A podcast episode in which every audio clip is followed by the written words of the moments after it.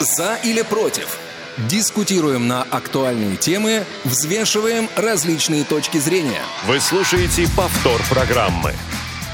Добрый день, уважаемые радиослушатели. В эфире программа «За или против», а это значит, что сегодня среда, время 14.05 в Москве.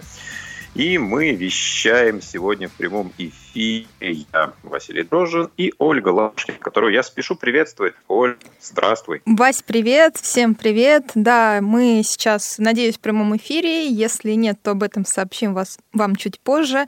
Пока хотелось бы представить команду, которая обеспечивает сегодняшний эфир. Это звукорежиссер Илья Тураев и линейный редактор Дарья Ефремова.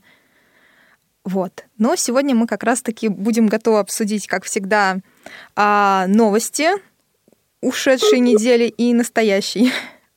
И при этом мне хотелось а, вернуться еще к обсуждению той темы, которую, которую мы завершили в прошлый раз.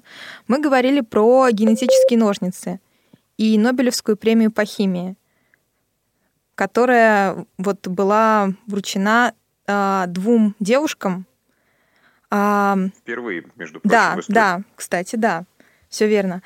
И я тогда сказала, что не настолько сильно знакома с темой, чтобы прям какую-то аргументированную точку зрения высказать по поводу того, насколько это хорошо, насколько важно это исследование. И сейчас я готова поделиться как раз-таки мнением, изучив вопрос более досконально.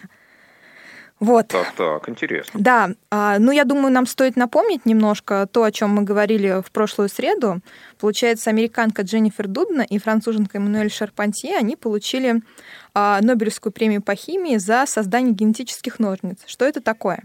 Это, а, если прям очень коротко, технология, когда специализированные белки находят попавший в бактериальную клетку вирус. Но эти специализированные белки заносятся туда, а при помощи генного редактирования. То есть вырезается кусок генома, и на его место вставляются вот эти белки. Вот, соответственно, в такой ситуации они могут э, э, разрезать вирусную ДНК и уничтожить ее, либо помочь э, изменить э, течение какого-то заболевания.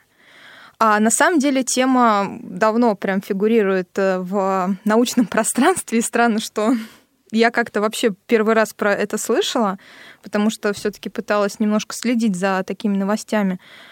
И получается, даже были негативные истории, связанные с внедрением этой технологии.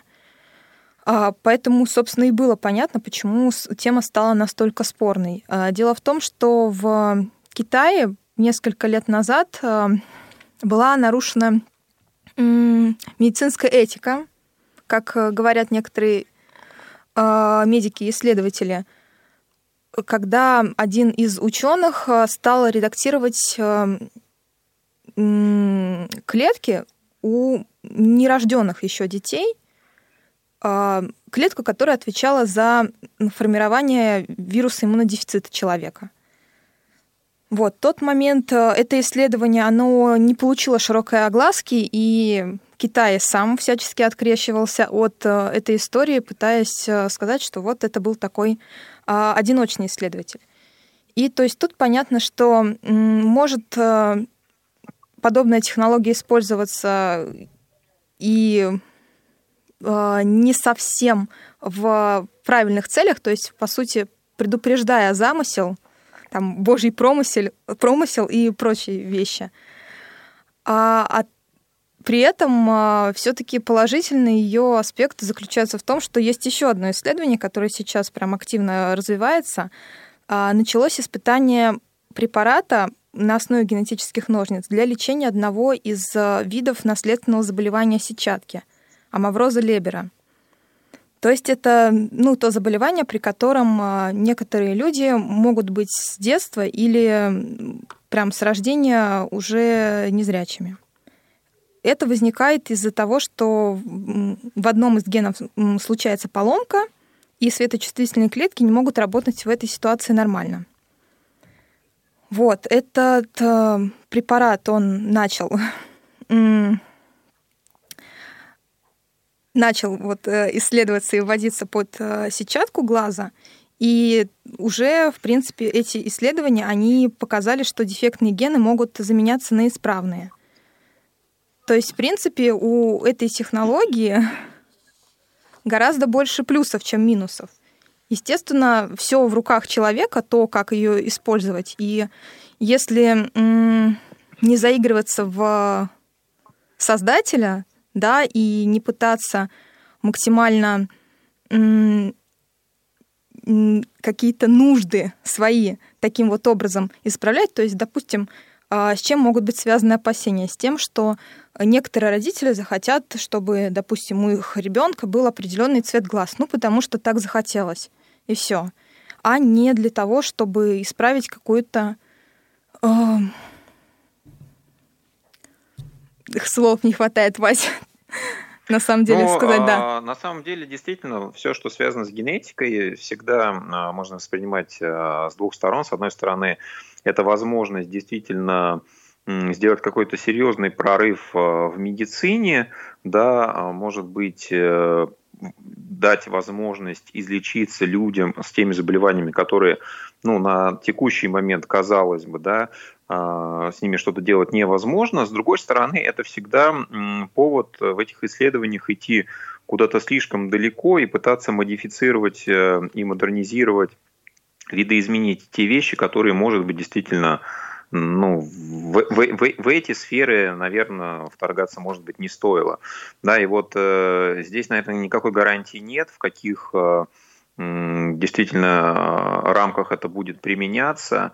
Очень хочется верить, чтобы все это а, было лишь во благо, да, и несло только вот положительный эффект, да, может быть, э, в рамках э, медицинской сферы применялось исключительно, да, для лечения, но как это будет на самом деле, мы узнаем только в будущем. Да, в любом случае, это интересная тема, за которой стоит следить, и мне кажется, наиболее одна из наиболее понятных научных разработок последнего времени.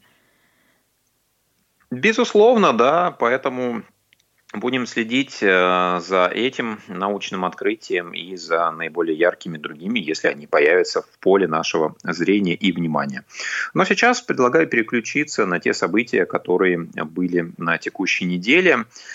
А, и напомню телефон, по которому вы можете нам позвонить, если захотите что-то прокомментировать или поделиться своей точкой зрения. Сделать вы это можете, набрав номер 8 800 700 ровно 16 45.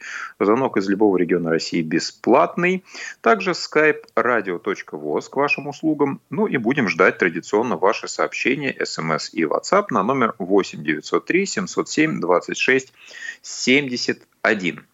Продолжается у нас режим а, удаленной школьной учебы для а, школьников, например, 6-11 классов в Москве. Вот у меня ребенок, например, на этой форме обучения сейчас находится. И интересно было мне увидеть результаты некоторых опросов, которые а, провели не, несколько организаций одновременно. Центр проектирования «Платформа», мастерская управления «Сенеж» и Российская а, ассоциация общественного а, а, Российская ассоциация по связям с общественностью, прошу прощения. Так вот, согласно проведенному опросу, мы можем констатировать тот факт, что не только родители не очень довольны дистанционным форматом обучения, но и сами учителя в том числе. 81% родителей и 69% учителей э, считают не очень эффективной данную форму образования, данную форму э, обучения, которая применяется сейчас. Во многом понятно, что вынужден, но тем не менее э, у детей ну, какой-то другой альтернативы сейчас получать знания по сути нет. Ну, в тех регионах, где эта мера сейчас введена. Вот такие вот данные у нас, ну, э, да, ну, наверное, не это очень логично, да, что, угу, что и многие родители, и большинство учителей как раз э, считают подобным образом, потому что, вот не знаю, Вася, заметил ли ты, но я общаюсь со своими знакомыми э, учителями, и друзьями, которые работают в сфере образования, а, замечаю, что они говорят, у детей интерес пропал в глазах, они вот как-то стали более задумчивые, а, интересоваться философскими вопросами не в то время, когда, в которое от них это ожидали. То есть э, дети стали взрослее и при этом не чувствуют какую-то из-за дистанционного образования защищенности того, что знания а, таким образом получаются. И, конечно, колоссальную нагрузку на все просто системы организма, что мы обсуждали неоднократно. Да, безусловно, действительно, это поколение, а, на его долю выпало как раз а, возможность ощутить на себе да, а, те а, меры, которые применяются, ну, наверное, беспрецедентно, потому что сложно вспомнить, когда такое могло быть еще, чтобы а, учились целыми городами, целыми регионами дети в таком режиме. И действительно сейчас многое делается экспериментально. Во многих сферах приходится идти путем проб и ошибок, перебирая методы, перебирая платформы, Э, перебирая способы и так далее. Конечно, это тяжело не только для школьников, это и для всей образовательной системы очень серьезный вызов, и как раз вот в ходе этого исследования отмечается, что и учителю сложно контролировать э, обстановку в классе, да, в таком виртуальном классе, в котором он находится, потому что все дети а, подключены независимо друг от друга, Сложно сохранять какой-то эмоциональный контакт, потому что ну, минимальная обратная связь, она в виде голоса, в виде текстовых сообщений. Но в каких-то случаях можно подключать веб-камеру, но далеко не всегда такая возможность есть. Ну и опять же, если класс большой, то фокусировать внимание на каждом изображении, например, из 20-30, это тоже нереально для педагога.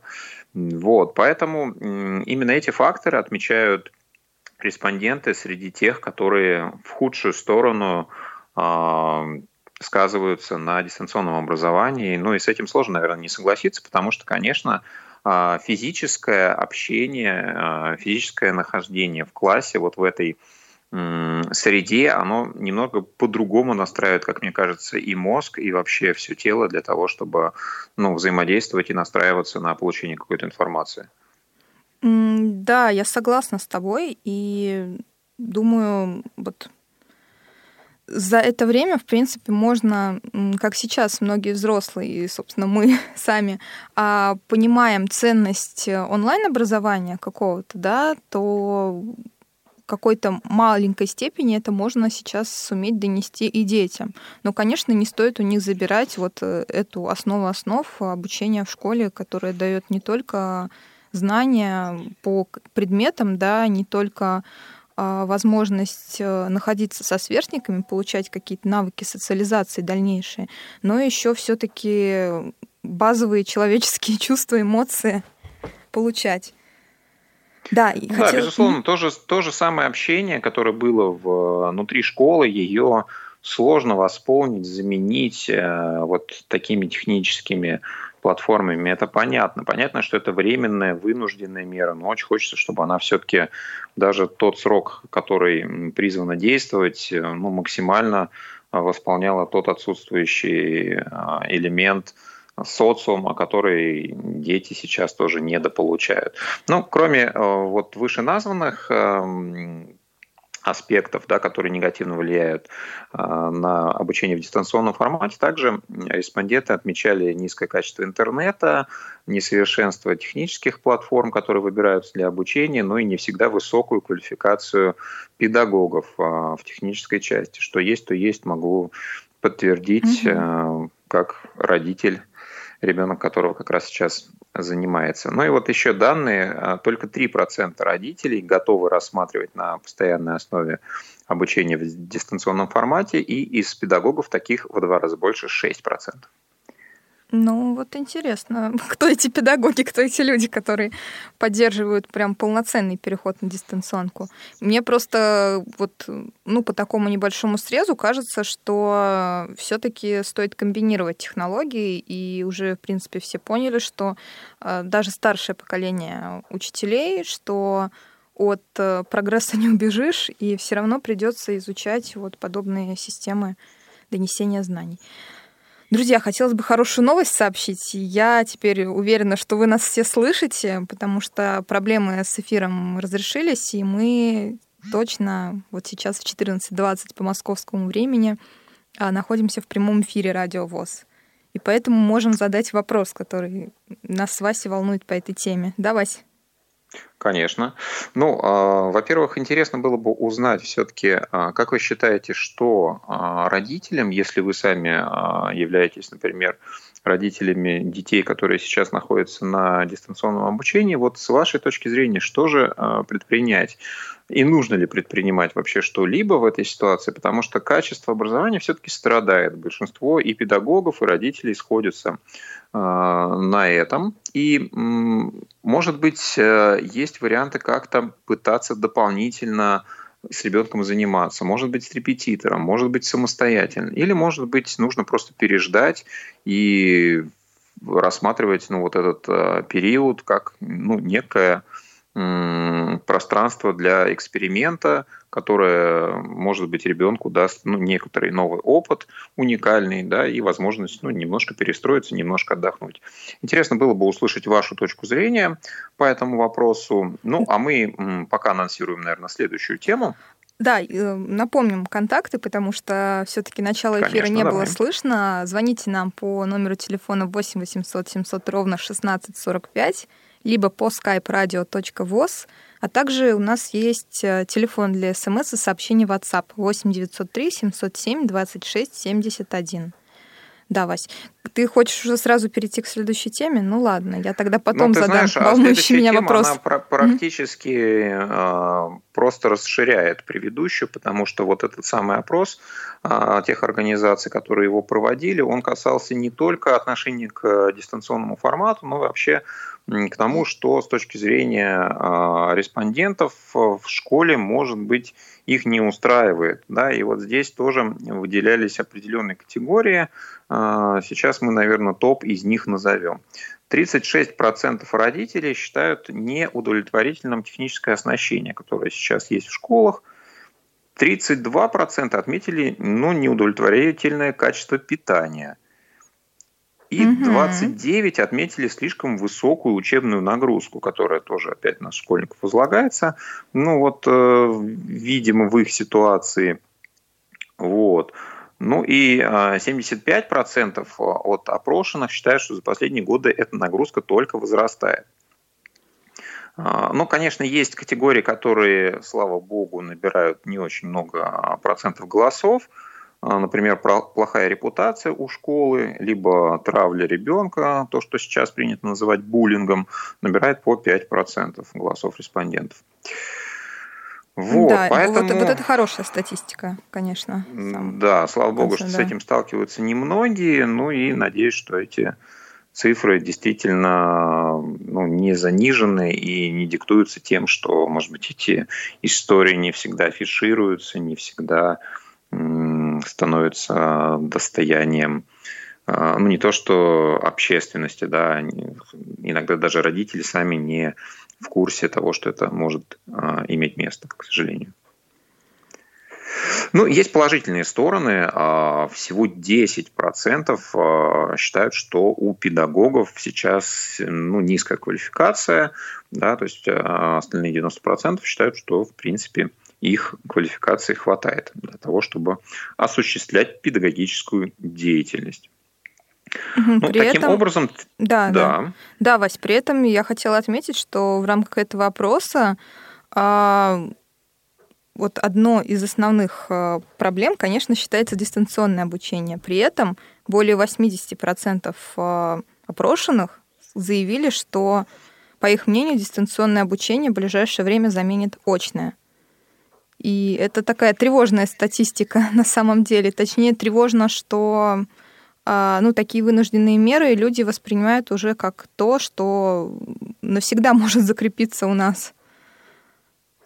Ну, ты знаешь, мне кажется, что касается школьного образования, то очень было бы сложно а, представить ситуацию, в которой а, именно дистанционная форма могла бы полностью выйти на первый план. Потому что если мы берем какие-то навыковые образовательные курсы, образовательные программы, то они сейчас широко представлены именно в онлайн-форме, в, в онлайн-формате. И а, ну, этому есть объяснение, и это действительно экономит в определенном смысле большое количество и времени, и ресурсов для обеих сторон, которые участвуют в образовательном процессе. Но для школьников, мне кажется, первично это все-таки нахождение в социуме, нахождение во взаимодействии и с педагогом, и с э, такими же учащимися, как э, сам э, человек молодой. И здесь вот этот элемент, э, ну, я не знаю, как его можно перевести в дистанционный формат. Именно об этом говорят сейчас как раз те, кого опрашивали, что ну, теряется эмоциональный контакт, невозможно и за ребенком следить и отслеживать его реакции. А, хорошо, что есть, например, родитель, да, если ребенок в этот момент находится дома а, и могут как-то ну, помогать ему в процессе обучения. Но если оба родителя работают, а, ребенок предоставлен сам себе, он сидит а, за компьютером и слышит только голос учителя и сообщения в чате, но я не знаю, мне кажется, что это совсем не та модель, которой, э, надеюсь, наше образование хотело бы прийти в будущем. Ну да, это слишком какая-то попытка уйти от э, человеческого контакта, который, безусловно, важен даже не просто в образовании, но в жизни в целом.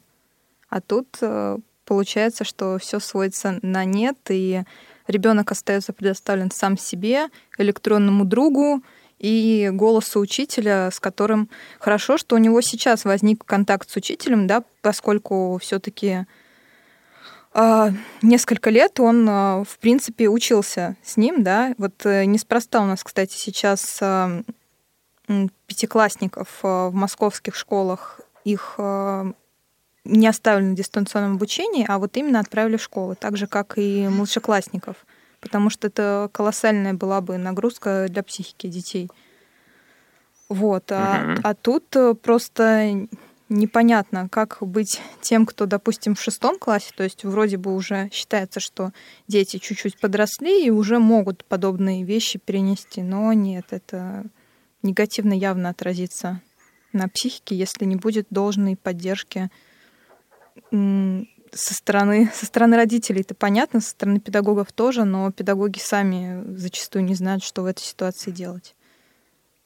Нет, нужна методика и ну, единая какая-то политика в этом отношении, потому что ну, ситуация немножко действительно тревожной становится, потому что и первый э, опыт, э, который был весной, и вот это продолжение, ну, показывает, что, ну, конечно, такой формат – это временная мера, ее нужно, э, ну, все влияние от нее, конечно, требуется максимально максимально минимизировать, максимально нивелировать.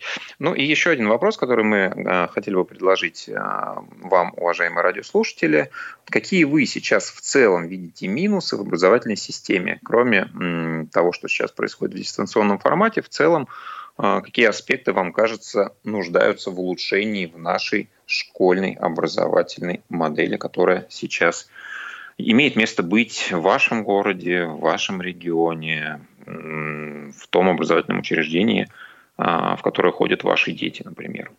Или если вы сами и слушаете нас, то мы с удовольствием послушаем ваше мнение по тем контактам, которые озвучивали выше. Да, но думаю, наши постоянные слушатели и так знают эти контакты, поэтому озвучим их чуть позже еще раз. Вася, у меня такой вопрос как раз к тебе, который вытекал больше из первой нашей темы, но, тем не менее, это тоже затрагивает. А какие вообще сейчас а, моменты, так скажем, интересные для себя ты отметил, поскольку твой ребенок сейчас находится также на дистанционном обучении, это вторая волна, получается, этих мер. Стало ли что-то лучше? И изменилось ли восприятие у сына? А, ну, чем отличается конкретно, вот, например, технология проведения учебного дня сейчас от того, что было а, весной? Например, сейчас продолжительность уроков а, и то расписание, которое было для очного формата, они поменялись относительно того варианта, который был весной. А, в каком отношении? Да, весной уроки были продолжительностью только полчаса, каждый начинался в начале следующего часа, И некоторые уроки вообще не имели дистанционного варианта. То есть вот э, нужно было прислать видео, нужно было присылать э, какие-то работы по некоторым предметам, но каких-то уроков по ним как таковых не проводилось. А сейчас вот все, что есть в расписании в электронном дневнике, оно все проходит в дистанционном формате, именно по тому расписанию, которое было, вот в те же самые периоды начинаются уроки, поменялась платформа, ну, конкретно вот для нашего образовательного учреждения. Если раньше это был Discord преимущественно, то сейчас это Microsoft Teams. Хотя технические проблемы вот сейчас у нас получается третий день использования а, этой платформы, они каждый день у нас в родительском чате имеют отклики. А, поэтому, ну, есть определенные изменения, но они как бы какого-то кардинального а, и решающего значения не оказывают, на мой взгляд. И это никуда не убирает те вопросы, которые встают а, всегда в а, таком формате. Да.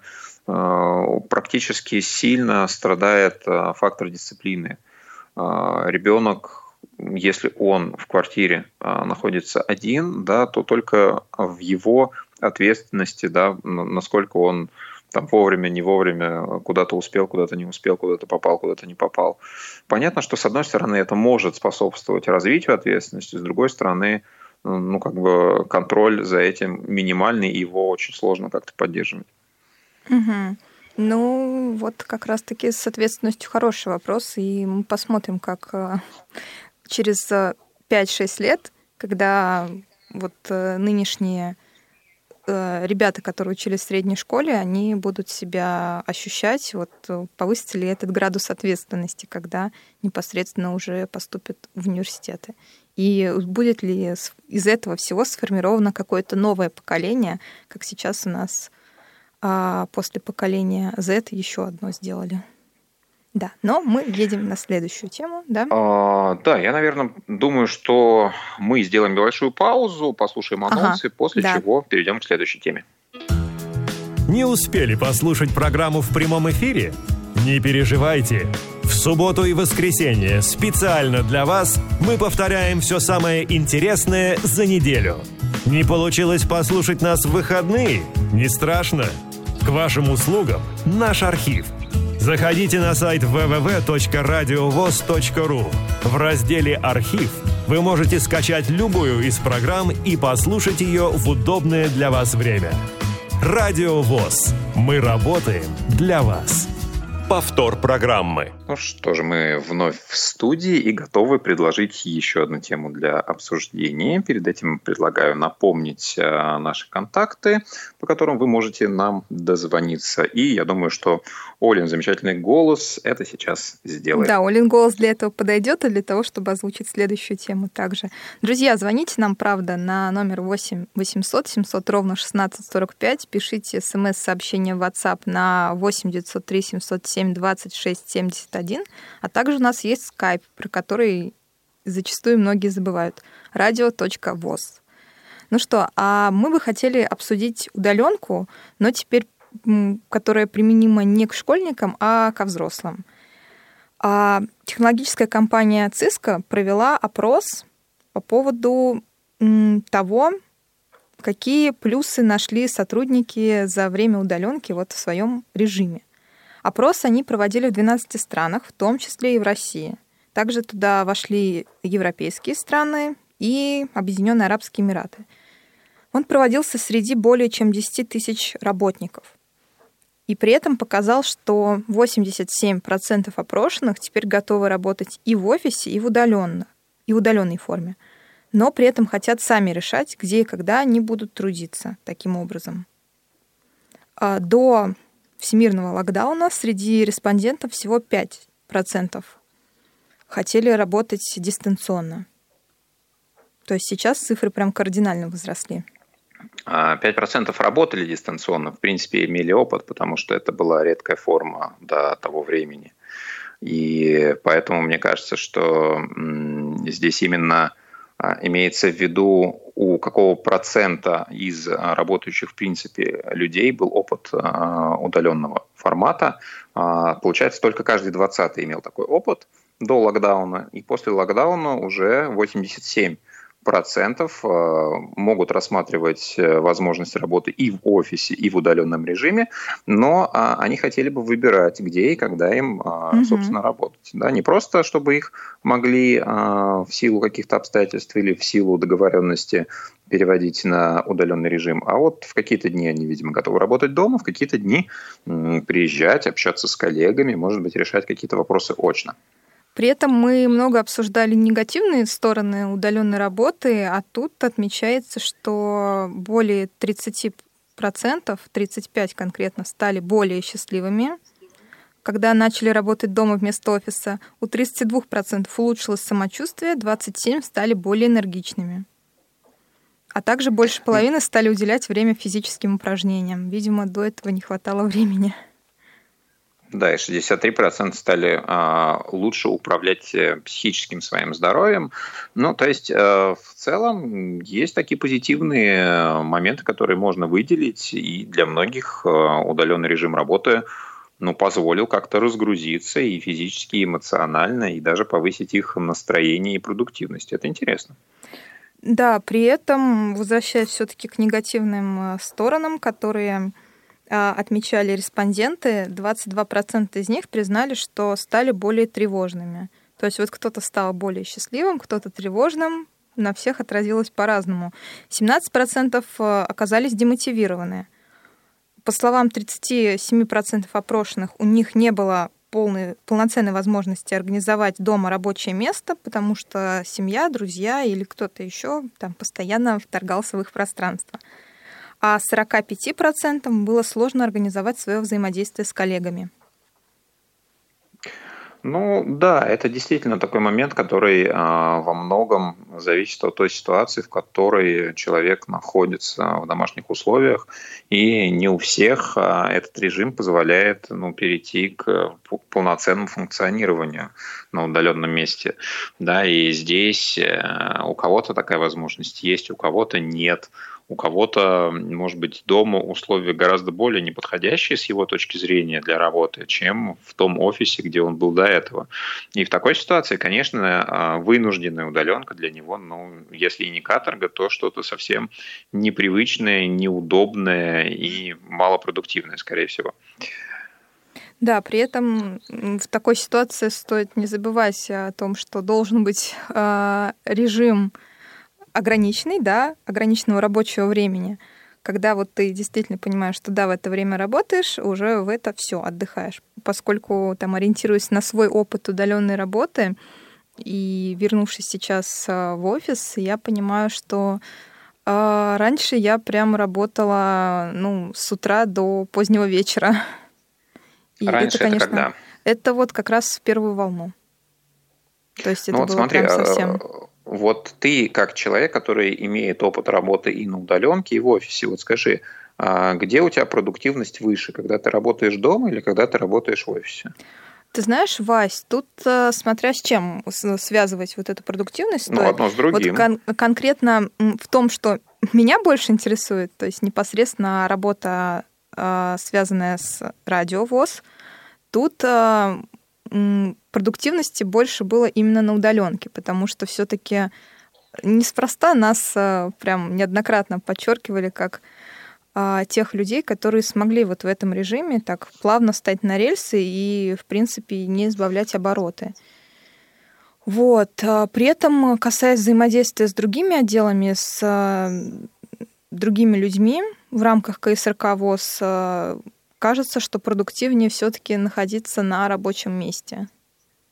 Потому что не всегда это вовремя ответ бывает, не всегда удается сразу договориться и Но всякие мне, другие мелочи. Мне кажется, это уже особенности функционирования любой конкретной организации а, накладывает отпечаток. Но вот если а, говорить о личной продуктивности, да, вот чего ты успевала угу. делать из рабочих задач а, больше, да, в каком режиме, то ты считаешь, что все-таки, когда ты дома, ты успеваешь больше. Да, Вась, понимаешь, вот э, сравнивая, может быть, на этом всем сказалось возвращение в офис. Я сравниваю сейчас вот данный период с тем, что было весной. И по сравнению с нынешним моментом, мне кажется, что тогда я была более продуктивна. Но если сравнивать это, э, допустим, с периодом годовалой давности, то все-таки по прошествии времени кажется, что там было достаточно равноценно. Угу. Понятно, ты все запутала. А, ну, ладно, интересно будет узнать, э, как считают наши слушатели из числа тех, у кого есть тоже опыт а, и возможность сравнить два формата работы. А, если вы работали дома, если вы работали в офисе, желательно занимались одним и тем же при этом, то интересно узнать вашу точку зрения, вот э, как вам работать комфортнее, как вам работать именно продуктивнее.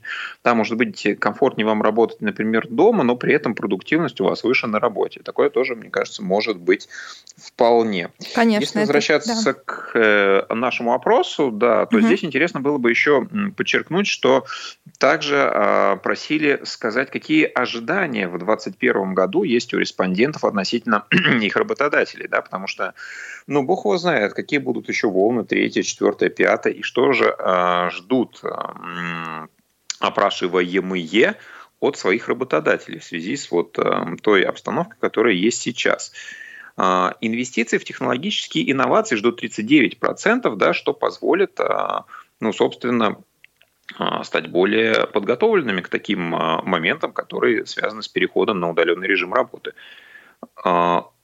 Улучшение безопасности офисов также 38% а, ожидают. Ну, то есть это имеется в виду, что если будут подобные же развития ситуации с повышенной опасностью в связи с вирусами, то а, работа будет местом, где находиться будет безопасно, комфортно, и не будут люди отвлекаться на то, чтобы ну, нервничать относительно того, а вот вдруг, вдруг что-нибудь э, произойдет. Ну и, собственно, обучение навыкам, э, цифровым навыкам на рабочем месте также требуется. 32% опрошенных ну, в связи с тем, что дистанционный формат работы подразумевает владение определенными технологиями, которые могли не требоваться тем, кто работал в офисе до того. Ну и, собственно, повышение э, кибербезопасности 30% э, отметили. Ну, естественно, если вы работаете в э, режиме, когда связан непосредственно с технологиями, вам хочется, чтобы все это проходило абсолютно безопасно, конфиденциально и вы тоже не нервничали в связи с этим. То есть, в принципе, все можно ограничить двумя такими базовыми требованиями. Это а, обеспечение более такого продуктивного погружения в техносреду, да, и безопасность, безопасность во всех сферах для людей. В принципе, безусловно, так. безусловно, да. Техни- технические моменты отмечают все, да, то есть чтобы э, а, все было подготовлено, ну и все, чтобы было максимально безопасно.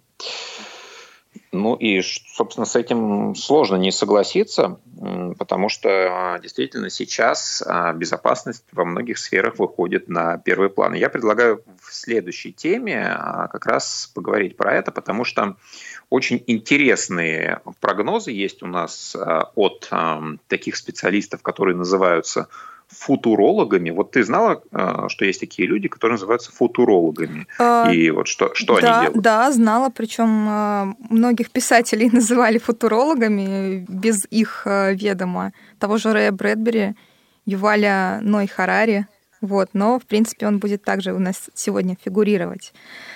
Да, футурологи назвали главной угрозой изменения в мире в 21 веке.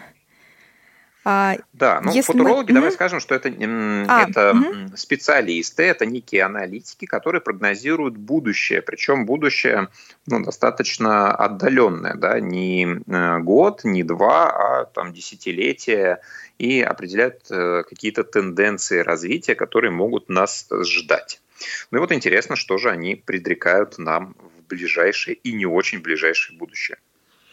Да, а в нынешнем веке, вот получается, мы сейчас, кстати, отвлекусь немножко, мы затронем сейчас а, два а, непосредственно взгляда на то, что а, рассматривают в качестве угроз футурологи. Первым у нас будет российский бизнесмен Кирилл Игнатьев, а также футуролог. Уже это слово, который заявил Безусловно. на форуме «Открытые инновации», что вирусные и микробиологические угрозы станут э, основной проблемой э, среди глобальных рисков в 21 веке. При этом борьба с ними будет не такой длительной, как сегодня, благодаря медицинским технологиям и достижениям в области суперкомпьютеров, считает он. И то есть через несколько десятков лет э, наши потомки будут удивляться тому, что в 2020 году нам пришлось на год или больше закрывать бизнес, цитирую я Игнатьева. А в будущем на расшифровку генома вируса, он также отметил, будет уходить всего несколько часов, а вакцину будут проектировать, э, проектировать и испытывать на цифровых образах людей суперкомпьютеры. При этом а, для таких мнительных людей, как я, он подчеркнул, что каждый человек должен будет получать индивидуальную вакцину, испытанную на его цифровом двойнике. Тут я начинаю пугаться второй раз – кто такой цифровой двойник? Цифровой двойник человека, по его же мнению, это будет не робот, а программное решение, которое станет помощником человека настоящим. На второе место после болезней среди глобальных рисков он ставит извержение супервулкана или глобальное похолодание. На третье – глобальный экономический дефолт. На следующее – глобальные изменения климата и войну – вот, в принципе, интересно, почему глобальные изменения климата у него идут так далеко, а глобальное похолодание повыше, на втором месте. Но на это ответа нет. Но а, глобальное похолодание тоже глобальное изменение климата. Да, да, да, да. Поэтому можно было как-то объединить. Но, видимо, про похолодание нам стоит узнать чуть больше, поскольку нам раньше все грозили глобальным потеплением, и получалось так, что а, градусы приближения к концу света измеряли именно в ну, повышении температуры. Вот, были такие исследования. Ну что, а, кроме этого, хотелось бы еще отметить, э, что он э, говорит как бизнесмен о мировой экономике. А после цифровизации, по его мнению, новой вехой станет антропономика. Вот ты знал, Бать, что это такое? Ты знаешь, я встречал э, этот термин раньше, да, но я не могу сказать, что сильно озадачивался над его значением или пытался выяснить, что же это такое за наука и на что она направлена. Но я думаю, что действительно то, что связано с человеком, с индивидуальными какими-то потребностями, характеристиками, особенностями, да, я думаю, что это скоро действительно может вполне себе выйти на первый план. Да, на самом деле это человекоцентричное решение, то есть то, что ориентировано непосредственно на его здоровье и комфорт. А, кроме того, он попытался описать по десятилетиям черты будущего мира. В 20-е годы, согласно прогнозу Игнатьева, будет формироваться рынок труда для никнеймов, то есть для тех же цифровых образов людей, которых он озвучивал чуть выше. А Кроме того, в это же время состоится переход к электротранспорту, будет введен моментальный устный перевод при общении носителей разных языков мира, а к концу 20-х годов цивилизованный мир откажется от наличных. Ну, собственно, к чему мы немножко и движемся. Все возможно. Да. А с середины до конца десятилетия мир столкнется с крупным кризисом экономики старой модели – вот прям так серьезно. Мне кажется, я читаю какой-то прогноз на будущее. А в 30-е годы он ожидает бум персонифицированного питания, а также синтеза персональной еды. По поводу мирового политического устройства у него тоже есть а, свое мнение, которое затрагивает, э, ну, в принципе, известно нам а, принципы глобализма, когда формальные границы исчезнут, а страны откажутся от пограничных переходов. А в 40-е годы, по его мнению, правительства перейдут к кастомизированному управлению, то есть к разному управлению для различных групп и сообществ. Разделение такое. Кроме того, будет mm-hmm. бурно развиваться ветроэнергетика и отрасль индивидуальных медикаментов, продолжая как раз а, тематику умной еды, затронутую десятилетием ранее. А, в прогнозе футуролога на 50-е годы появление термоядерной энергии в мировом энергетическом балансе, а также возникновение новой модели монетизации бизнеса. Люди будут получать прибыль не за счет распределения дивидендов, а в момент заключения контрактов за счет их монетизации. Кроме того, те компании, которые а, в 20-е годы уже начали свое движение в сторону антрепономики, они будут э, на лидирующих позициях, поскольку в мире будет э, распространяться... А, нет, в мире будут распространяться перевозки в космосе ближайшем. Надо же, как я это все завернула немножко не так. А также автоматизированное оружие и технологии поставят точку в малых войнах, поскольку сделают их бессмысленными. Ну вот ну, это, конечно, Да, это такой... уже такие прям отдаленные да. прогнозы. Но вот интересно, что есть и альтернативная точка зрения еще одного футуролога, а, уже иностранного, а именно израильского. Да, историк, медиевист, хорошо известный нам сейчас по книге «Сапиенс», а, про краткую историю человечества. И, насколько я знаю, в прошлом году Владимир Познер брал у него развернутое интервью. Юваль Ной Харари – по его словам, в нынешнем веке человечество столкнется с разрушительной силой технологий. Ну, это не новость. Да, как мы знаем, в принципе, а, уже сейчас а, все обращают внимание на то, что технологии могут нести не только а, благо, но и некоторое зло. При этом он отмечает, что это будет связано с пятью основными проблемами. Первое — это автоматизация производства, которая в скором времени может уничтожить миллионы специальностей и породить своеобразные бесполезные классы. Также опасной может стать гонка вооружений в вопросе создания искусственного интеллекта. Страны-лидеры могут превратить другие государства в цифровые колонии, отмечает также он. Еще одной проблемой он считает возможную цифровую диктатуру над человеком, когда технологии научатся предсказывать чувства людей и будут манипулировать ими. Вот, в принципе, да так мы и движемся. Ну ладно, я не буду. Ну, по сути, мне кажется, что здесь вот ну ключевое различие в этих двух ну как бы цепочках прогнозов в том, что у нас очень сильно вырос уровень технологий, и либо человек сможет их подчинить себе, либо технологии в каком-то смысле выйдут из-под контроля и будут э, нести только ну, вред скорее, да, чем позитивные какие-то моменты. И вот именно с этих двух э, точек зрения, с этих двух позиций как раз отличаются прогнозы двух футурологов. Но вот интересно мнение наших слушателей, да, вот все-таки что нас э, ждет в будущем и чей прогноз, с вашей точки зрения, больше э, приближен к реальности, к тому, что может действительно в ближайшие 10-20 лет осуществиться. Да, можно почувствовать себя футурологом немножко, если вы напишите нам по номеру телефона 8 903 707 26 71, либо позвоните на skype radio.voz или на бесплатный телефон 8 800 700 ровно 1645. Вот у нас уже есть мнение по, по поводу этой темы и по поводу предыдущих, но да. начнем с нынешней.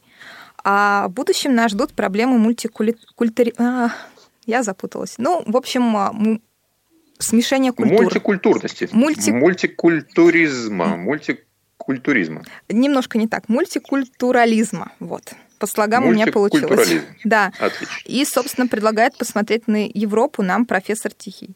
Также он отмечает перенаселение планеты и то, что страны третьего мира ждет голод. Но, собственно, он угу. и сейчас там есть, не побежден. Я все-таки надеюсь, что им удастся победить голод, и, к сожалению, во многом сейчас это происходит за счет того, что страны первого мира обращают внимание на страны третьего мира для того, чтобы удовлетворить какие-то свои амбиции и нужды по переделу мира, предлагая, соответственно, базовые потребности их. Таким образом, закрыть. Ну, собственно, вот. как и происходило всю историю человечества. Ну, может быть, что-то поменяется. Я все-таки верю в лучшее. Может да. быть, может быть. А, затрагивая как раз-таки комментарии на предыдущие темы, а, хотела бы еще отметить, что он говорит по поводу школьного образования.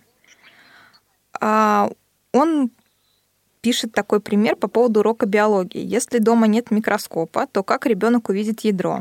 А по поводу физкультуры как? Бег на месте? Вот, кстати, интересно, как подобным образом а, проходят уроки физкультуры. Я так понимаю, в подобной ситуации от детей просят писать рефераты. Но некоторые учителя, я знаю, пошли дальше и просили записывать видео упражнений. Да, да, вот в нашем случае тут просили записать э, видео упражнений, но понятно, что все равно это немножко не то, э, что ребенок мог получить, находясь именно в спортзале в школе.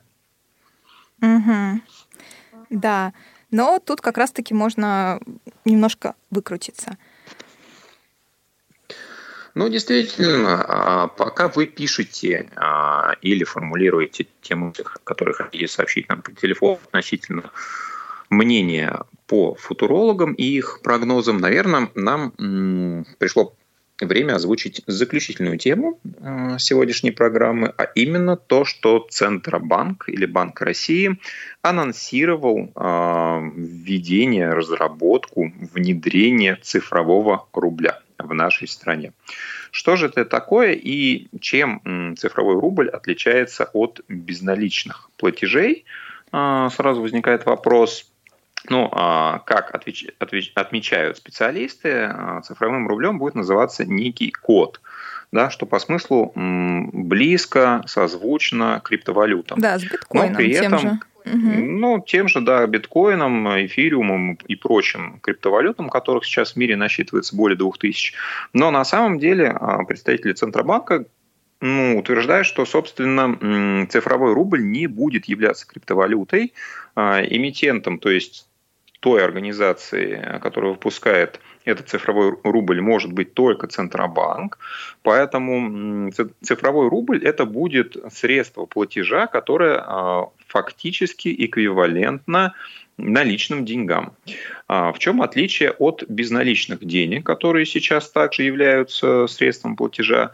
А, разница в том, что этот ну, электронный код будет храниться в специальных электронных кошельках – и транзакции, то есть операции а, с использованием цифровых рублей можно будет совершать не только а, при наличии интернета, но также и офлайн. И ну, поскольку они близки по своим характеристикам именно к наличным деньгам, то ну, сами по себе по ним не будут начисляться какие-то проценты от того, что деньги находятся в пользовании, например, банка, да, это вот э, некий эквивалент наличных денег, который будет иметь цифровую форму. Таким образом, для чего, собственно говоря, это вводится? Для того, чтобы ну, во-первых, сократить а, издержки на эмиссию, на выпуск а, обычных нами, привычными, нами привычных а, бумажных денег, ну и потихоньку переводить э, многие операции в цифровую форму. Таким образом, не будет дополнительной эмиссии, дополнительного выпуска денег, просто будут бумажные деньги потихоньку заменяться вот э, таким вариантом цифрового рубля.